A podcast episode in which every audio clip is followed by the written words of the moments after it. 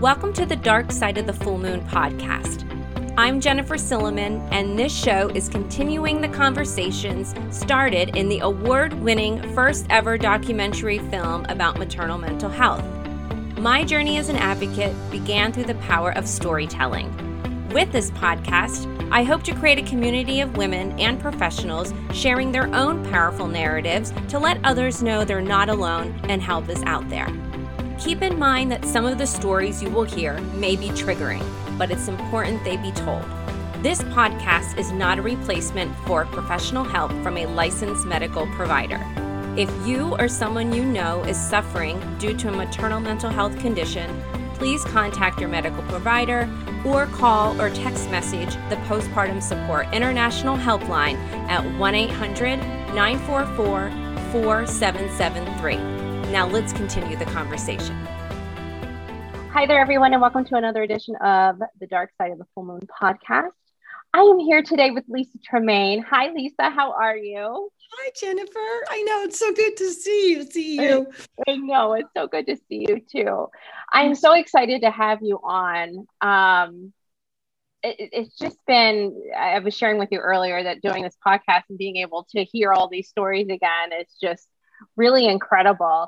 Um, and I'm so excited for you to share um, a little. You're going to be sharing a little bit of your personal story, but then your professional story with how um, things have just completely kind of turned around in New Jersey, which is like really incredibly exciting.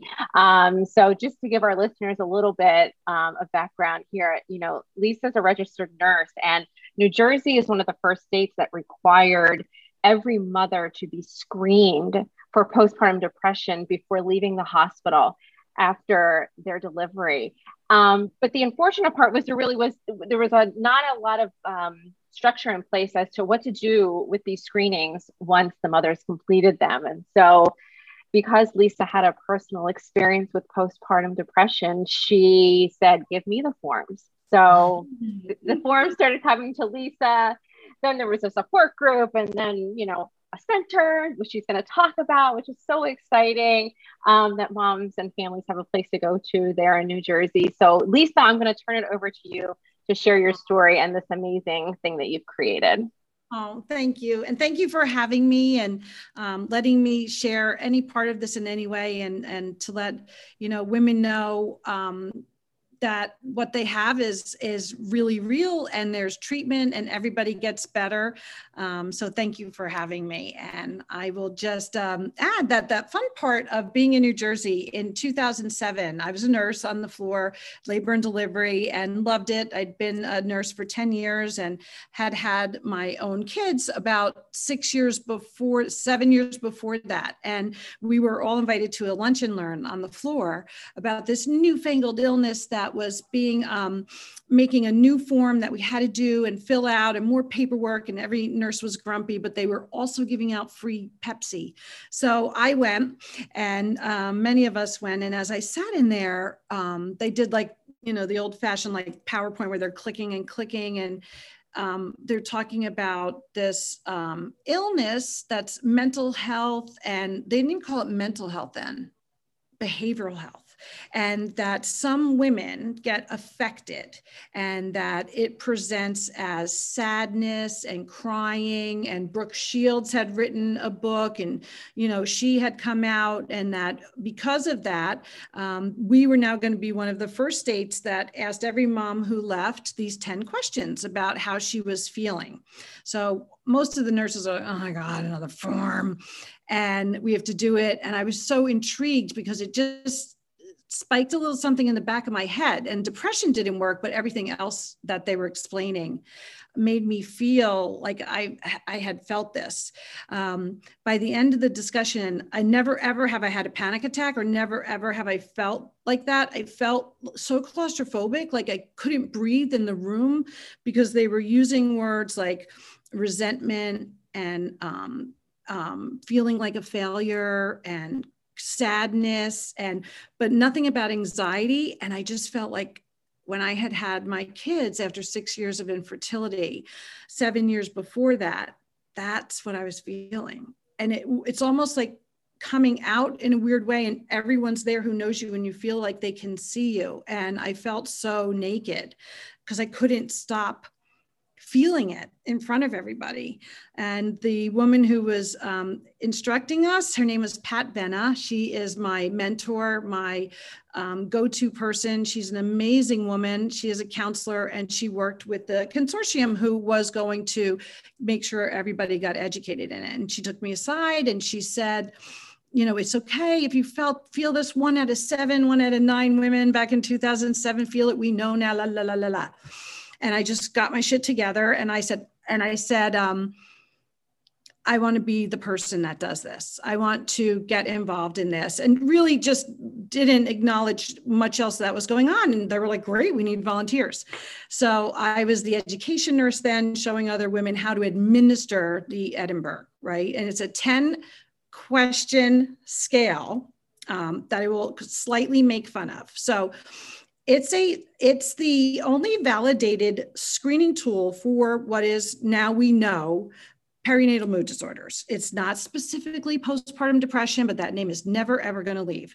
And it gives us an idea about how women are feeling anxiety, depression, and suicide ideation wise. As long as they are instructed, they can answer it honestly and that they can say what they're feeling, and we're not going to arrest them, take their kids, or call DYFS. So if you kind of have to set up the script or they're doing it on the way out and they're just everything's fine. You, you know you had to give them a little story beforehand. So i kind of became that person. And in the beginning there really weren't that many people because no one wanted to answer any of these questions. Are you feeling angry? Are you feeling sorry? Are you overwhelmed? Are things getting on top of you? I mean that one within the non-english speaking community are things getting on top of you was worth explaining every day. Um, and then I, all these people who did answer some positive questions, there was no treatment pathway. So, what was the cutoff? I don't know. For me, it's 10. For you, it's 15. For her, it's 12. What?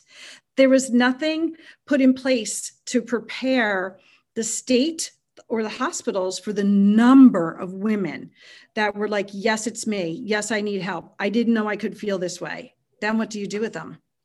So they had put together a proposal and put together a screening and offered it to everyone and never filled in the blanks for how someone would help or get help. Um, so realizing that I had had it in some way um, and working with Pat, who I commandeered back to me now. Um, we started giving them my phone number or they started giving them to me. The boundaries here are don't ever do this. It was early. Um, and, you know, I had no idea what would happen and how my phone number to this day I'll get a call from a dad. I was driving to a funeral last year, and it was a man who said, You helped my wife in 2009. And I was like, I, I'm at a and he wanted help because she had gone on to have another baby. Um, and so they started getting connected to me. And then I started kind of pulling them together and calling them and just sort of, we call it petting them, just saying, like, what's going on? How are you doing? Totally normal. I'm not freaked out. You don't have to freak out. Let's get together and very organically built what I now know is a support group. I didn't didn't even know then. I mean, sounds so like ooh, I didn't know. I was just pulling together broken women um, so that they could feel better from hearing from other broken women and try to help them in some way. Um, and that was really how I did it for from 2007 to 2010.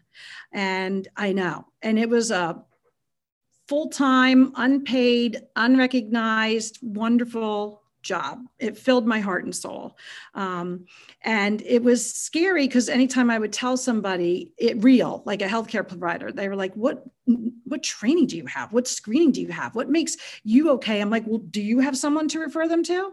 I'm not giving them Zoloft. I'm just telling them it's okay. It's real. You know, let's try and get you to sleep, like stuff easy. And um, so there was some of that. Then I um, got divorced and I had to get off the floor. Nursing's, you know, really 13 hours a day. Um, and there was a job at our, our, the hospital, like the other hospital.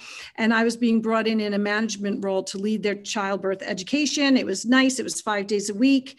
Um, they let me do whatever I want so I said, could I start an actual postpartum depression support group here? And they're like, I don't think anyone has it, but go ahead. So I got a room. It had to be after hours, I then reached out to all the women who delivered at our hospital, who at this day are like 6,000. So maybe back then it was 3,000. Anyone who would leave their phone number on a form, I would call and just say, like, just to like drum up business. So then, um, hearing from them, they came in. That went on like craziness till 2012, till we couldn't fit in all the rooms they gave me anymore. And then I thought, why am I referring these people out to therapists like I've met or I've connected with or have come to me? So I went to like Shark Tank of our hospital and presented the idea.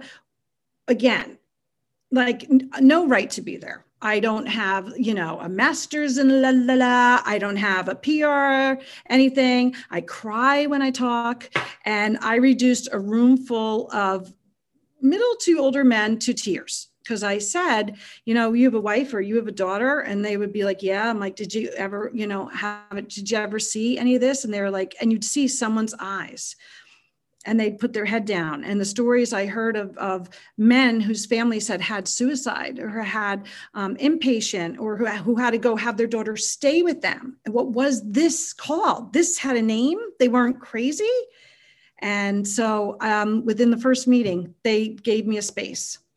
Um, and there's a, a, so many men to thank um, who look like they didn't know what I was talking about because they were, but they were fathers, husbands, or brothers of someone who had in some way been touched by it. So I just started then calling in all the social workers I knew and the APNs that I've been working on the outside and asked if they could just give me a year because they were all going to retire. And now it's, um, I think it's seven years later. And so finally, we're going to let Pat retire. We're going to let her retire. She looks tired. Um, and so the the we started here, and I put together um, like this dream team and it just is a group of we started in one room and with pat as a counselor because she's so good and she really is the other name to this you know really really helped me get everything started and um, i would just keep annoying everybody here at the hospital till they gave me more or more or more and we created what at that time remember the um, rhode island hospital what is that called where um, women's and children's. They had the IOP kind of program where mothers yes. and babies could go every day. So really when I was trying to explain to these businessmen what it was, that was the only thing I could come up with. And that's 2010. I mean, isn't it amazing? Like that's 11 years ago, but only 11 years ago. Um, and they looked at it and they thought it was like for strictly underserved or underinsured or single moms or new moms. And I was like, I don't know, that's not matching with what I'm seeing. I don't think this is strictly, you know, in this bubble. I think it gets to everybody. So then, you know, they're a hospital to make money and make business and um, showed them how we could do it. And if we took insurance, then anyone could get treatment, that it wouldn't just be the woman who had $150. You know, that's so I didn't have $150. And, and if you did, would you even feel worthy of spending it on yourself? So um, we built a program here. I call it an a la carte IOP, and it is um, services that are billable or non billable in individual ways each day, every day. Um, you know, I, I tried and failed at a million things where like well let's set up an anxiety cbt course that's every monday at 11 as an anxious person if you're telling me something is every monday at 11 i'm going to fail. I'm going to i'm going to get a diarrhea i'm going to get a headache i can't get my car out i don't know where my car seat is. But if we made them drop in immediately everybody came so it is a um, mother baby program because mom and baby are affected. We do a lot of teaching about mom and baby. Many of these mothers haven't even been mothered. Um, and they don't know what to do. So that failure um, and imposter syndrome rises up real big. And then we, um, and then I have uh, nurse prescribers uh, here who are psychiatric nurse practitioners. Everybody's a woman. Everybody has had it pretty much or has had someone who's had it. So we uh, over the we opened in 2017 we now have nine therapists three nurse practitioners a creative arts therapist this is her room um, a service dog uh, infant massage mommy and me music and we do psychoeducation for moms and babies on eating and choking uh, heimlich cpr sleep is I talk sleep all day and we do um, breastfeeding intervention. That is so amazing. How many people have come through your program? It's 13,000 something. Wow. Yep. It feels like you're almost with friends because the women are just like us. You know, you saw that going across the United States. There's no one odd or strange or so it's not um it feels very like family like. And then when I had to produce the numbers for something, I was like, what, what, what? and it is just a huge amount and we treat the family you know some families are me and my mom and my baby and some are me and my husband and, and i'm an only child and i don't know what to do and it's huge and we're the only center in new jersey and i basically have asked everyone to make another one in new jersey no one will listen to me it is insane because this is still now at this day what maybe there's 25 in the united states i have a wait yeah, list there aren't many yep I mean, mm-hmm. to have a wait list in this state of 60 something women, and there's nowhere to refer them because anyone I have used. So I have a couple therapists who worked here and then went out. I filled all them up outside. Laura Winters, I refer to, and Leslie, and you know, people we know from our beginning days together. That was really my base floor. Everybody that we had connected with initially, they've always stayed with me, always. So you have six. You have sixty women on your wait list. Yeah. Yes. Yeah. Wow. And so I'm triaging all the time, right? Because, right, one day I'm like driving into oncoming traffic. I'm driving into oncoming traffic. I don't want to die, but I do want to break my femur because if I break my femur, they have to take me to the hospital. Someone else is going to have to take care of these babies and I will get sleep. So all day you're asking that. I know I just got goosebumps. I mean, all day we're asking those questions.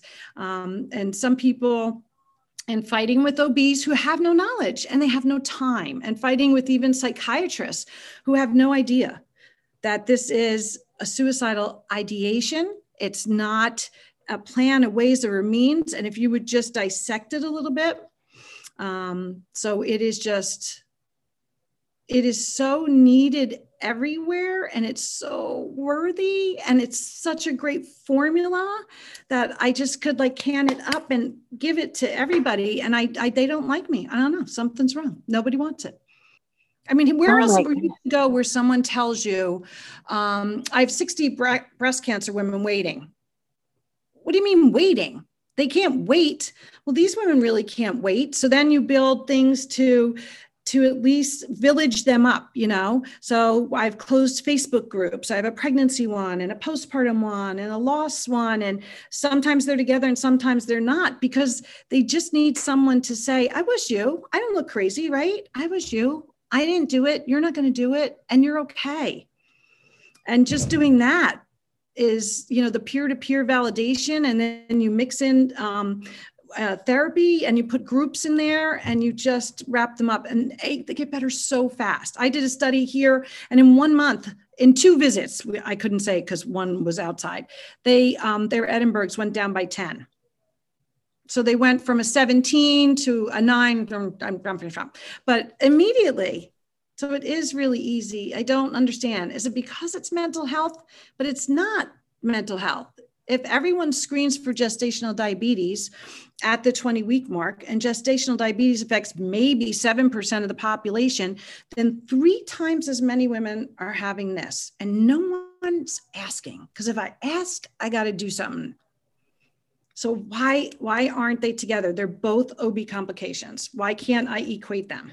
I, I, literally I've said to every again OB here, and I don't at all fault them. I think everybody is overworked, but one life lost to this is too many. And if it happens to a family here or a member of an OB practice, or you know, God forbid, like we know how real that is, how we're really not kidding. And I, I don't know about you, but it took me years, you know, my kids can hear me, you know, to say like I'm really, you don't understand. I'm so thankful we're all here because I, there was a couple times I, I, just felt out of my mind. Yeah. And um, it's so real. It's so real. And to see those faces and bubble wrap them and just hold them. And um, it's so worthy and it's so easy. And it is just, I wish I, my legacy would be to build these everywhere. Lisa, thank you so much for sharing this and creating this space. And I know it wasn't just you, as a whole group of people, but this is just, it's just so incredible what you have done for moms up there. It's amazing. So thank you for sharing it with us today. Thank you for letting me share it with everybody. And if anybody needs help in New Jersey or any of the 50 states, we have warrior moms everywhere. Um, and they step in every time. So just ask for help. Yep. And we'll put the link so you guys can uh, reach out. Thank you, Lisa. Oh, so good seeing your face, Jen. Thank you. Thank you.